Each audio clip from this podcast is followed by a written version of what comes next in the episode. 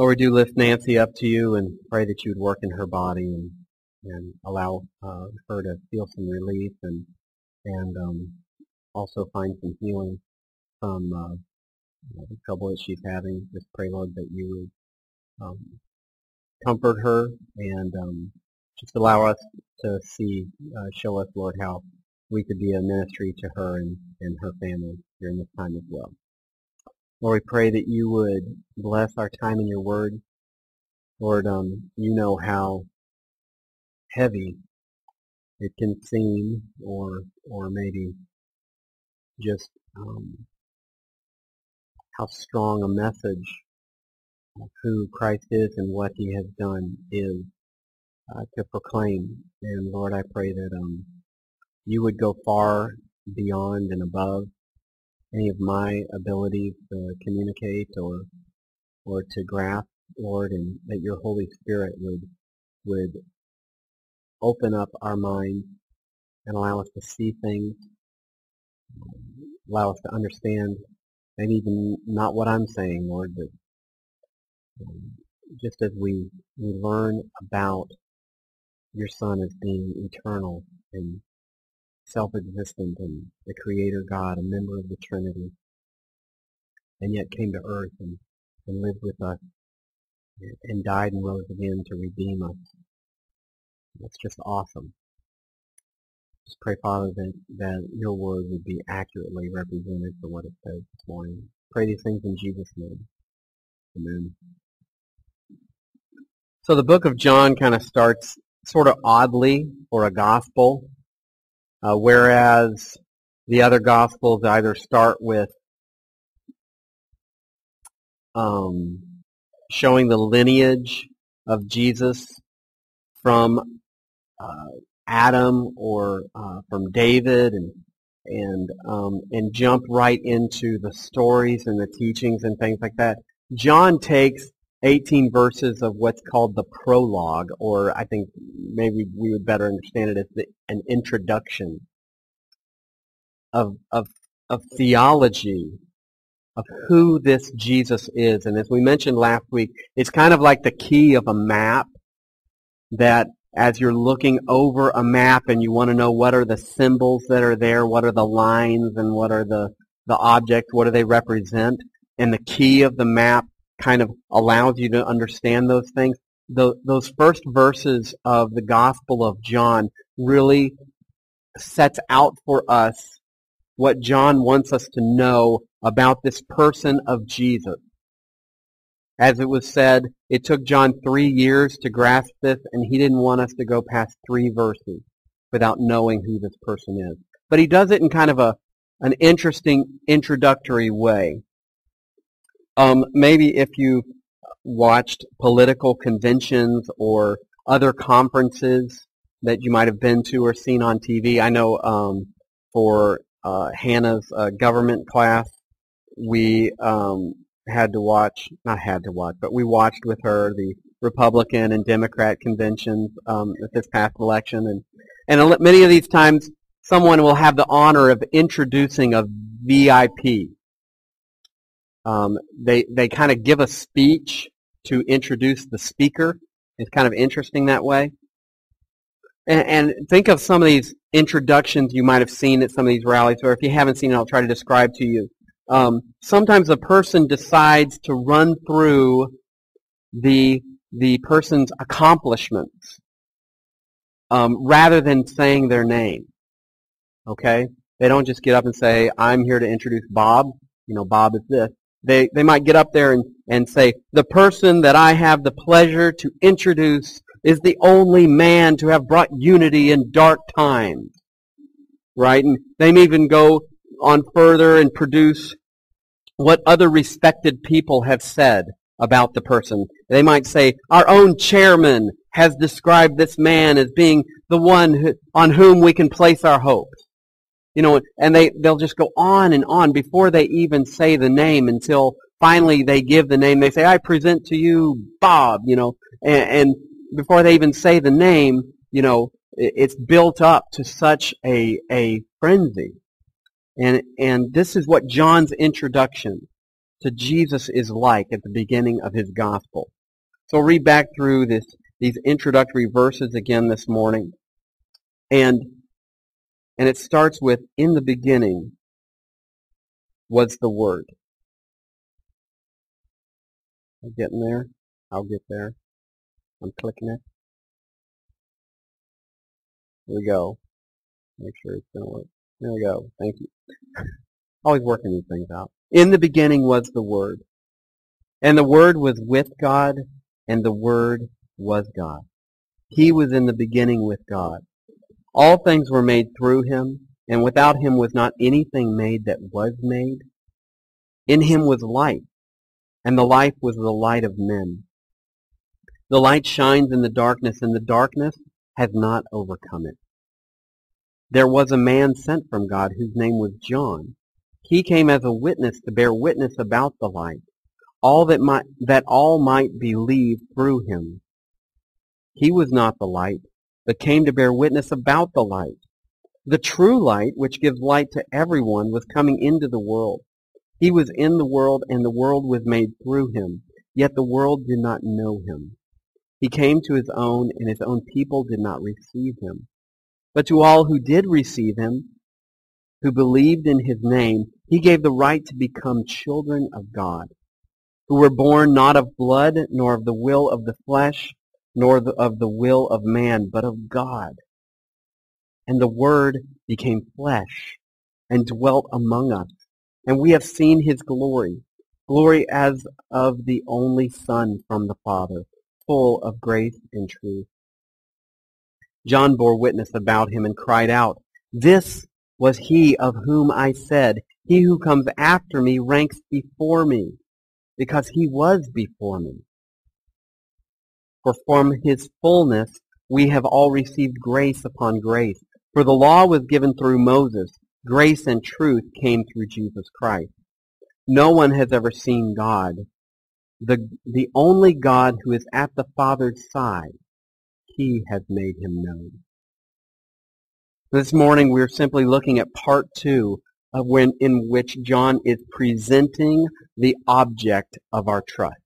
And for all of his gospel, he is saying this is the object of our trust, the object of our faith, what we should be putting our faith in, this person. Now you might recall last week's main idea that we looked at was that we should not miss, don't miss the significance of who Jesus is. We learned from the first verse, in the beginning was the Word, and the Word was with God, and the Word was God. Our emphasis was on the person of Jesus Christ. John was referring to Jesus as being the Word. And that by this he meant that Jesus is the final message, the final wisdom of God, the first and final wisdom of God for us. In, and he was this in what he taught, in what he did, and in who he is. John closes with verse 18 this, the introductory verses where he says, No one has ever seen God, the only God, who is at the Father's side. He has made him known. We dove into the fact that Jesus is described as being a member of the Trinity last week, along with the Father and the Holy Spirit. We unpacked how John describes him as being eternal and self-existent. And John did this by describing Jesus as having been in the beginning with God, being God, and yet being with God. John uses a writing technique that's called inclusio by summarizing his first idea from verse 1 with his last statement of verse 18. You see how they relate together. This is why he describes Jesus' work as he does in verse 18, saying that no one has ever seen God, oh, except for God who was at the Father's side. He has made him known. So he's repeating this idea of Jesus being both God and a part of the Trinity by saying, no one has ever seen God. The only God at the Father's side, he has made God known. So it's the same sort of meandering that we're left with doing if we're going to explain the Trinity, basically. So that's why it's confusing. Jesus is the only God, just as the Father and the Holy Spirit are the only God, all members of the Trinity. He came to make God known, and this is what John is writing about, how Jesus made God known as the God-man on earth. So this morning we're just, our main idea is don't miss the significance of what Jesus has done. And it's embodied in verse 14, where it says, The Word became flesh and dwelt among us, and we have seen his glory, glory of the one and only Son from the Father, full of grace and truth. Jesus is God in the flesh, and he has changed our world forever. A writer named Henry G. Bosch wrote, Socrates taught for 40 years, Plato for 50, Aristotle for 40, and Jesus for only three.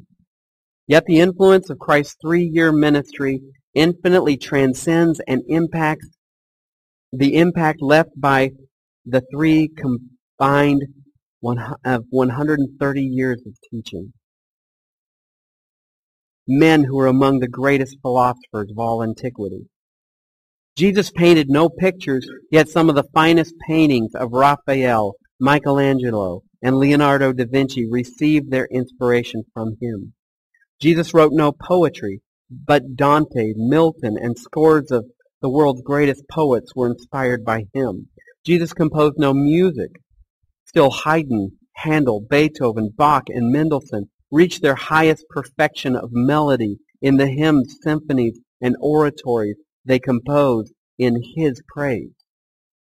Every sphere, he writes, every sphere of human greatness has been enriched by this humble carpenter of Nazareth.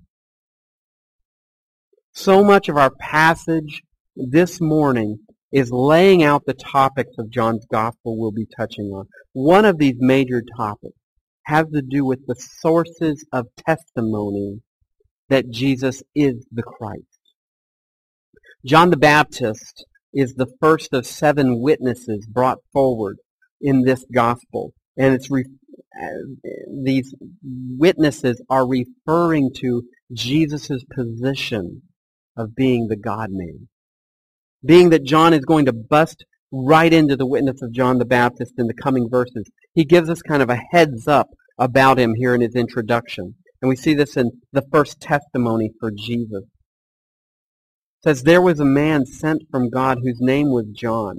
He came as a witness to bear witness about the light, and that all might believe through him. He was not the light, but came to bear witness about the light. The fact that John the Baptist's testimony um, to the importance of Jesus as the light, this is significant. It's especially significant for the Jewish readers of this gospel. It's significant enough that he's described in all four gospels and his impact and his ministry. His ministry was significant to the nation of Israel, partly because he was the closest thing to a prophet that they had seen in over 400 years when he came on the scene. And it had been foretold that John the Baptist would be the forerunner of the Christ. We're told he came as a witness to bear witness about the light that all might believe through him. While other gospels go into John the Baptist's birth or his character, our gospel focuses strictly here on his function. And his function was to prepare the people of Israel for the presentation of their Messiah. What we see in this statement is that John's witness was so that all might believe through his ministry. As we discussed last week, this term of this use of the term believe is the first of 97 times that it's going to be used in the Gospel of John. Again, this Gospel centers around the importance of people placing their faith in Jesus for their salvation. We're told that John was not the light, but came to bear witness about the light. Our author is sharing with us John the Apostle is sharing with us from his own personal experience of having been a follower of John the Baptist prior to Jesus coming on the scene. Not that he would have thought John the Baptist was the Christ, but he brings up the fact that John had a job to do of pointing to the true light. And we'll find that John the Baptist did his job and he did it well. As we read about John the Baptist in the coming weeks, we will learn how to be an effective disciple maker. And John is pointing to one of John the Baptist's best qualities. He directed others to Christ rather than to himself. And that is an important part of being an effective disciple maker. So with that quality pointed out, John moves us from the witness to the subject of the witness's account. We move from the one that was not the light to the one who was the true light, which gives light to everyone. And we see in this the tragedy and the triumph of Jesus. Tr- he says, the true light, which gives light to everyone was coming into the world. He was in the world, and the world was made through him. Yet the world did not know him. He came to his own, and his own people did not receive him. But to all who did receive him, who believe in his name, he gave the right to become children of God, who were born not of blood, nor of the will of the flesh, nor of the will of man, but of God. The idea of Jesus coming into the world is a common theme of the Gospel of John. The world will be referred to 78 times in this Gospel, most of the time referring to sinful humanity.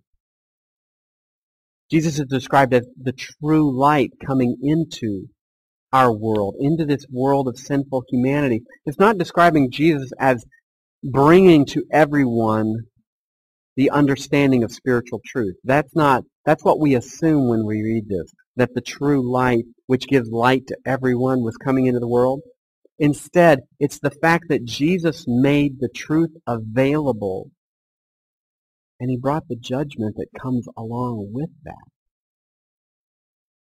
Soon we'll read from Jesus' conversation with Nicodemus in which Jesus will tell him in verse 19 of chapter 3, This is the judgment. The light has come into the world, and people love the darkness rather than the light, because their works were evil. The tragedy of these verses is shown in the summary description of Jesus being rejected, that he was in the world, and the world was made through him, Yet the world did not know him. Jesus was rejected by the very world that he participated in creating. The very sinful humanity that he created in the first place before it fell into sin. The NIV states this as the world did not recognize him. And the original term here that's used for either know or recognize is an interesting one. It's not just that sinful humanity wasn't able to understand him or accept him on an intellectual level. The tense of the verb here points to our willful refusal to accept or believe in Jesus as the Creator God. It's more than just that we didn't have the ability to see him for what he is. We would not put him in his place of honor as creator. We wouldn't recognize him. My prayer for you is that we go, as we go through John, is that you won't just see Jesus. My prayer is that you will be moved to daily bow your knee to him as your Savior and Lord. What's even more tragic in this summary is how Jesus' own people are described. It says he came to his own, and his own people did not receive him. God's own chosen people, the Jews, should have recognized him for who he is. They should have been prepared for their Messiah through the words of the law and the prophets. This also will be a major theme of the Gospel of John. The first 12 chapters will be dedicated to Jesus showing signs of his position and teaching about who he is.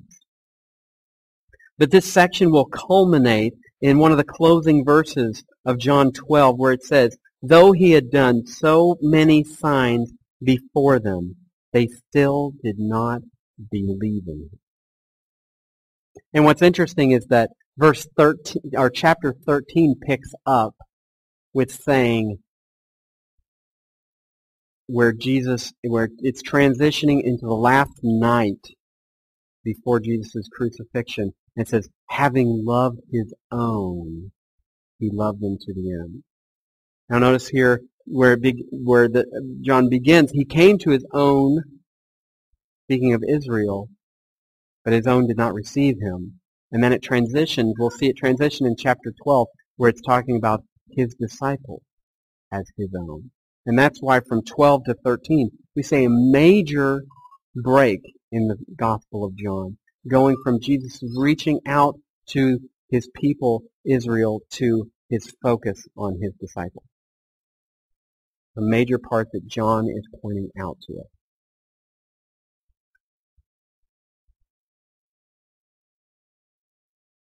This section, as I mentioned, culminates in this idea that his people still did not believe in him.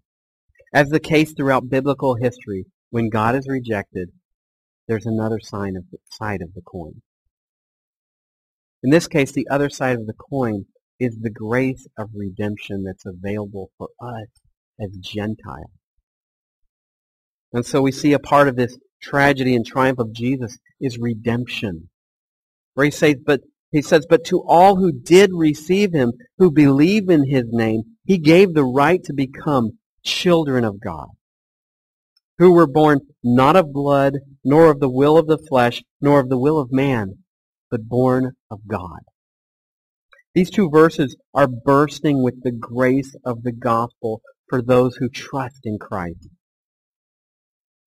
And these ideas of what is required for a person to be saved will come up again and again. While the other Gospels highlight these truths through parables, John will deal with the nitty-gritty of what it means to receive Christ as our Savior and Lord. And, and Jesus will teach on this in the presence of people that are saying, what are you talking about? No way.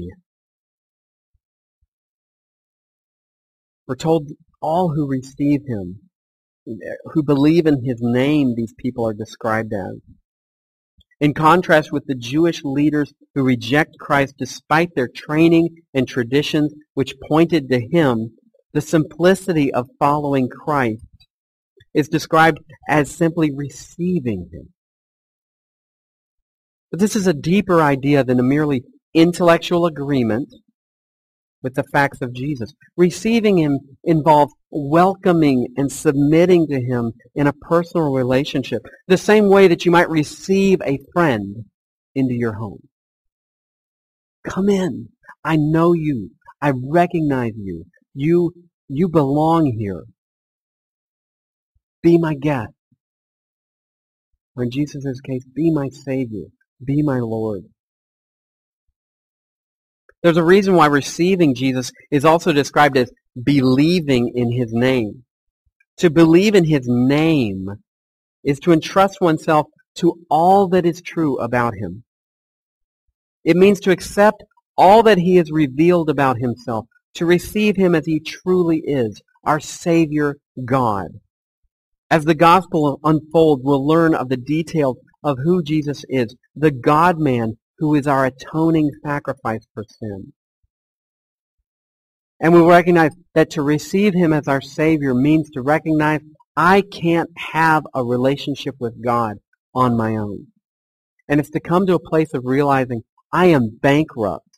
I owe too much for my sins than I will ever be able to pay. But thank God that God himself paid for my sins by dying in my place and that he was powerful enough that death could not hold him, but he was raised from the grave by his own power and because of who he is. And that by receiving him as my Savior, I can have his righteousness credited to my account in place of my debt of sin. And the Gospel of John will lead us through that again and again. We're told that those who receive him, who believe in his name, he gave the right to become children of God. And a person who receives or entrusts Jesus has one of the greatest benefits package that has ever existed. A follower of Christ is described as having the authority to claim to be God's child. And I'm not just claiming it in terms of playing the part, but claiming it in terms of owning it.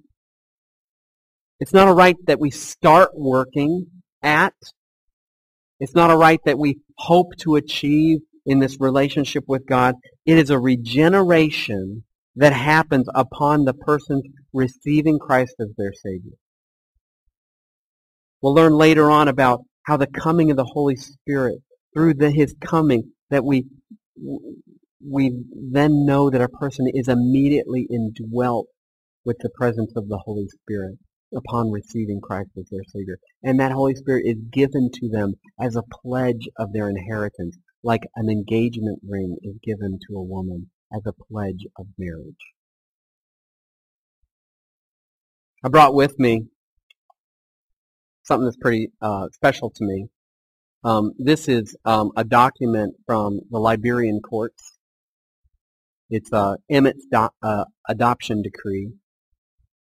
Um, if you ask to read it later, I'll say no, just because we protect details that are in here and stuff. But um, just to read a paragraph here from it. it says, It is hereby ordered and decreed that from the date hereof henceforth the child Emmett shall be all legal shall to all legal intents and purposes be the adopted child of the petitioners aforesaid, which up here is John Bowman and Kelly Bowman, and that the said child, Emmett, from today's date shall be known, regarded, and called Emmett Bowman.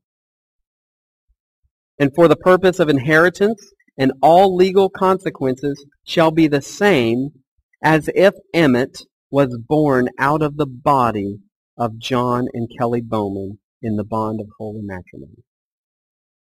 I mean, how special is that? That's what adoption is. It's to say that Emmett will be seen as if he were born just as Hannah or Micaiah Bowman were. From John and Kelly Bowman.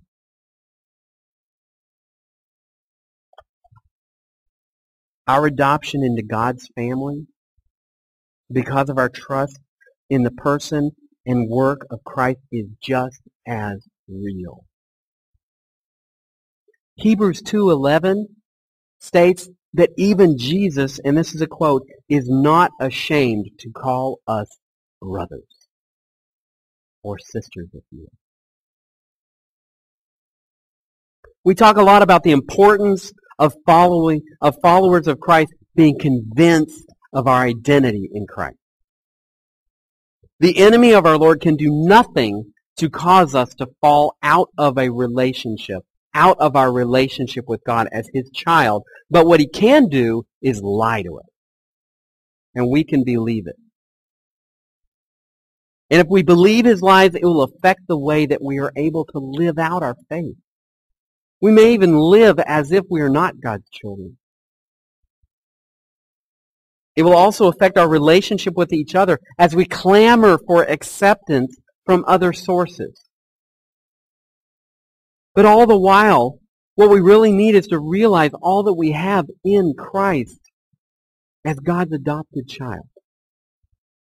It's about realizing that God has met our greatest need for acceptance, for recognition, for significance, for intimacy. He's met all of these in our relationship with Him in Christ.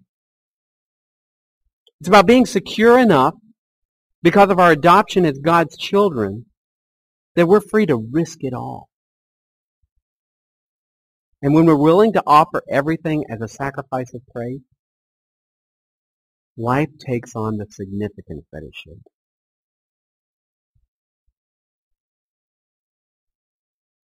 But this right to a place in God's family is contrasted with the misconception of the Jewish leaders.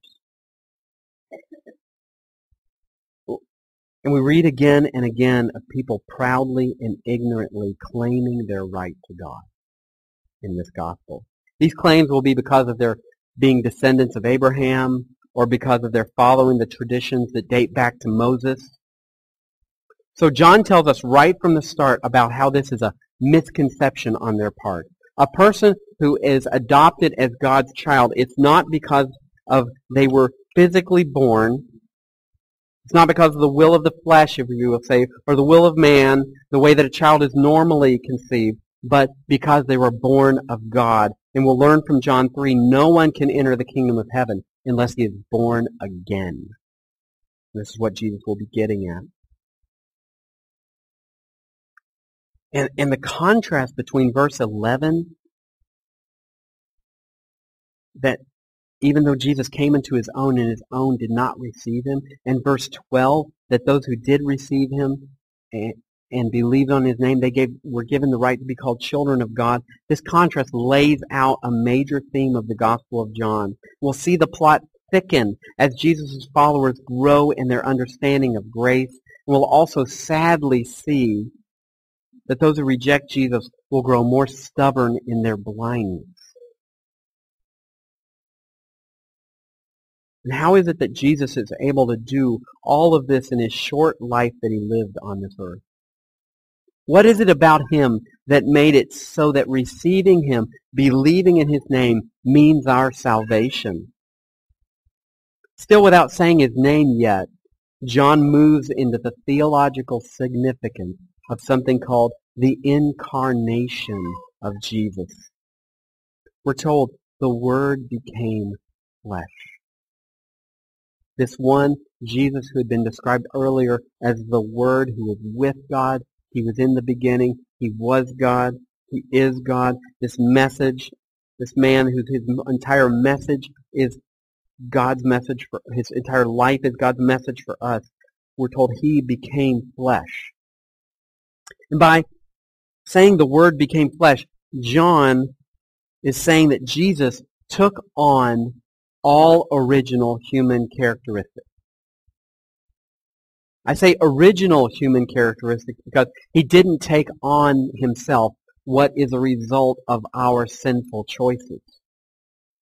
But he did not simply appear to be a man.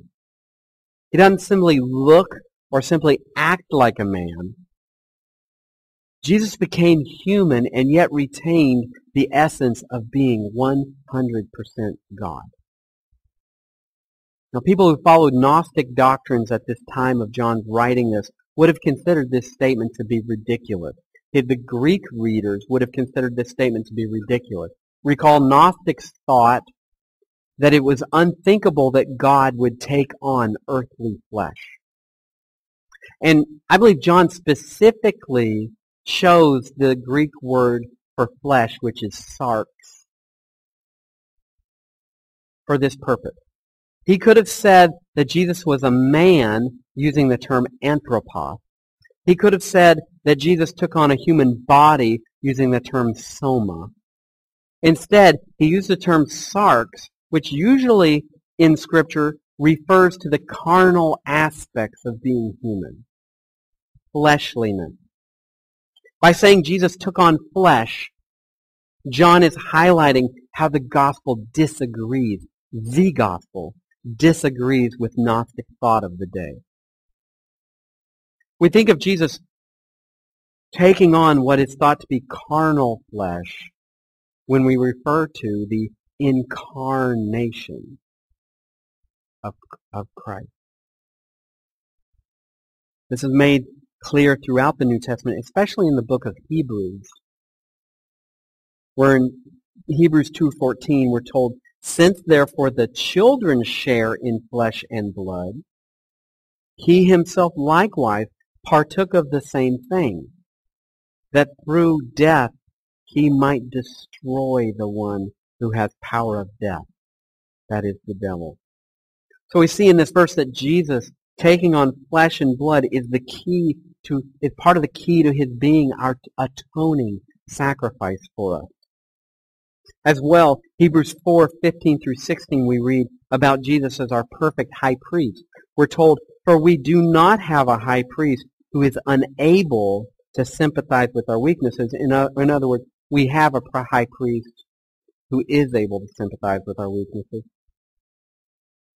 We, because in, but one, we, okay, I've messed this up. We do not have a high priest who's unable to sympathize with our weaknesses, but one who, in every respect, has been tempted as we are, yet without sin, because he took on flesh. Let us then with confidence draw near to the throne of grace, that we may receive mercy and find grace to help in time of need. Here we learn that Jesus' ability to sympathize and give help is because he took on flesh. We're told back in verse 14, the Word dwelt among us, and we have seen his glory, glory as of the only Son from the Father, full of grace and truth.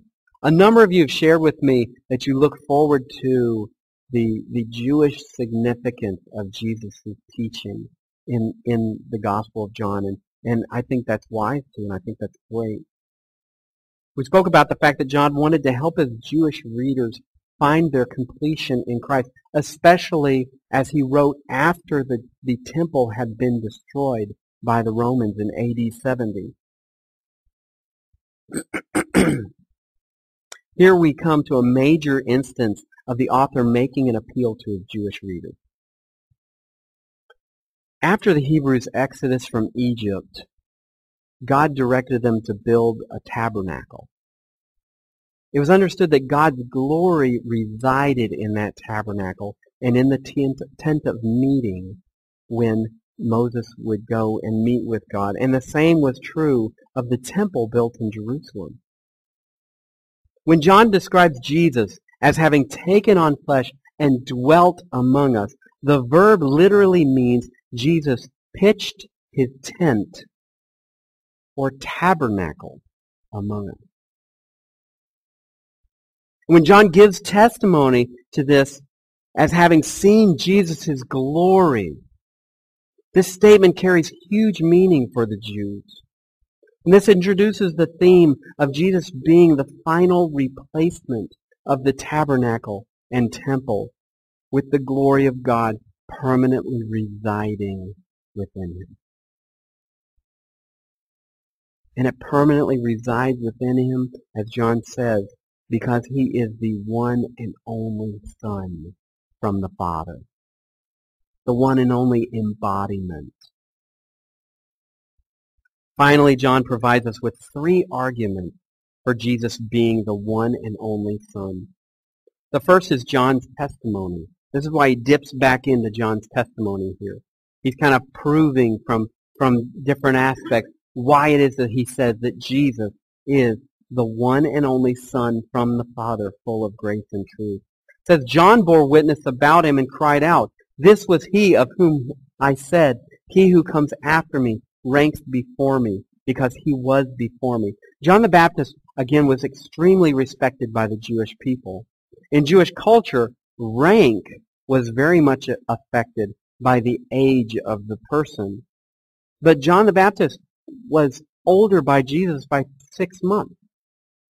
He also started his ministry long before Jesus began to preach. Yet John testifies that Jesus ranks before him because Jesus existed before him. Here John, the author of the gospel, is summarizing the testimony of John the Baptist as he states John's testimony in a way that allows verse 1 to hit home that in the beginning was the Word, and the Word was with God, and the Word was God. He's using the argument of John as a summary of John's ministry, of John saying, He existed before me. That's why I direct you to Him. John the Baptist recognized Jesus as being eternal, self-existent God and testified of Him being so. And the second argument made for Jesus being the one and only Son is that he is the source of unlimited grace, grace upon grace. He says, for from his fullness we have all received grace upon grace. The NIV describes us as receiving one blessing after another from Jesus' fullness.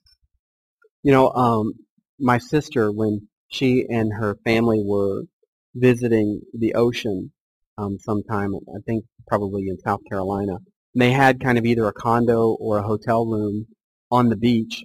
They decided one night that they were going to leave the windows open so that they could hear the surf. And um, at some point in the night, both of them woke up like physically sick from seasickness. Because as they listened to the waves, they kept dreaming like they were on a boat. This is like what I, would happen to me. Um, and and so they like one of them got up and was like, went and shut the window, you know, to get the dreams to stop. But that sense, I mean, think about that. All over the world, all day, all night, waves are washing up on the shore, one after another after another. And this is the picture here of grace piled upon grace upon grace. It's the image of Jesus. Out of his fullness, we receive grace upon grace. And it's because of his fullness that we receive it.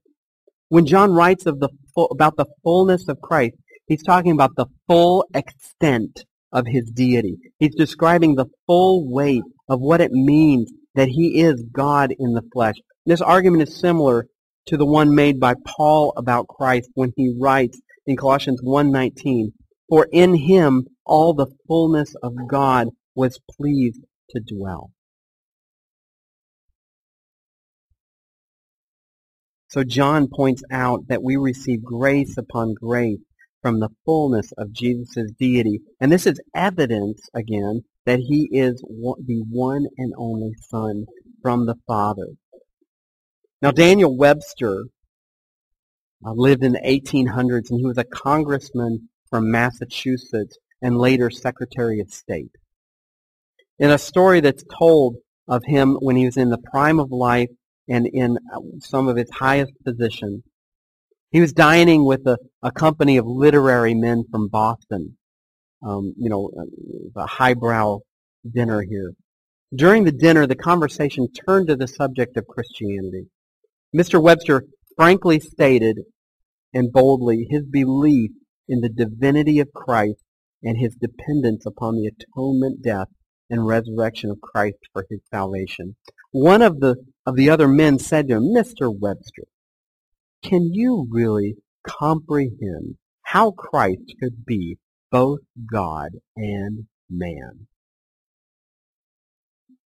Mr. Webster promptly replied, No, sir, I cannot comprehend it.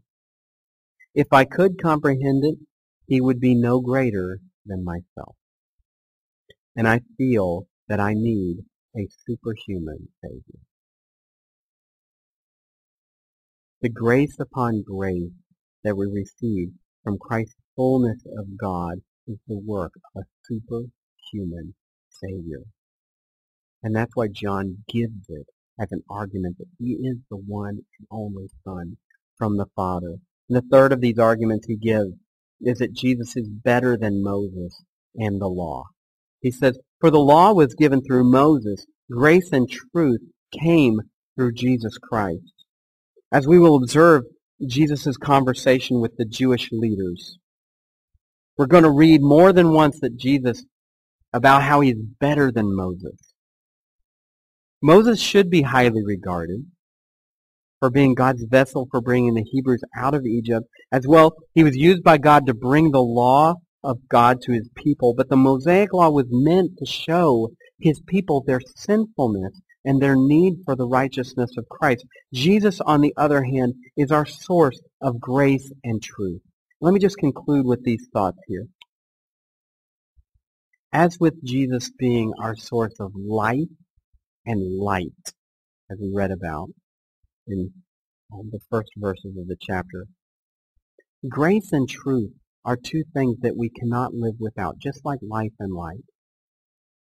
My hope is that you'll find from the Gospel of John the grace that is as important as life itself. And we'll see that just as we need light, even though it may show us what we don't want to see, we also, as our source of truth, will see Jesus is going to teach us what we may not want to hear, but we do need to know. Thankfully, in Jesus, grace and truth go hand in hand. And that is one of the reasons why we, we can trust that he is what the Bible says he is. He's the God-man. And we see Jesus in action when we see this. We will be even more encouraged to know that the intersection of grace and truth is what our God is all about. Jesus will be a picture of the Father to us, just as he is God's final, first and final message to uh, us. Closing prayer.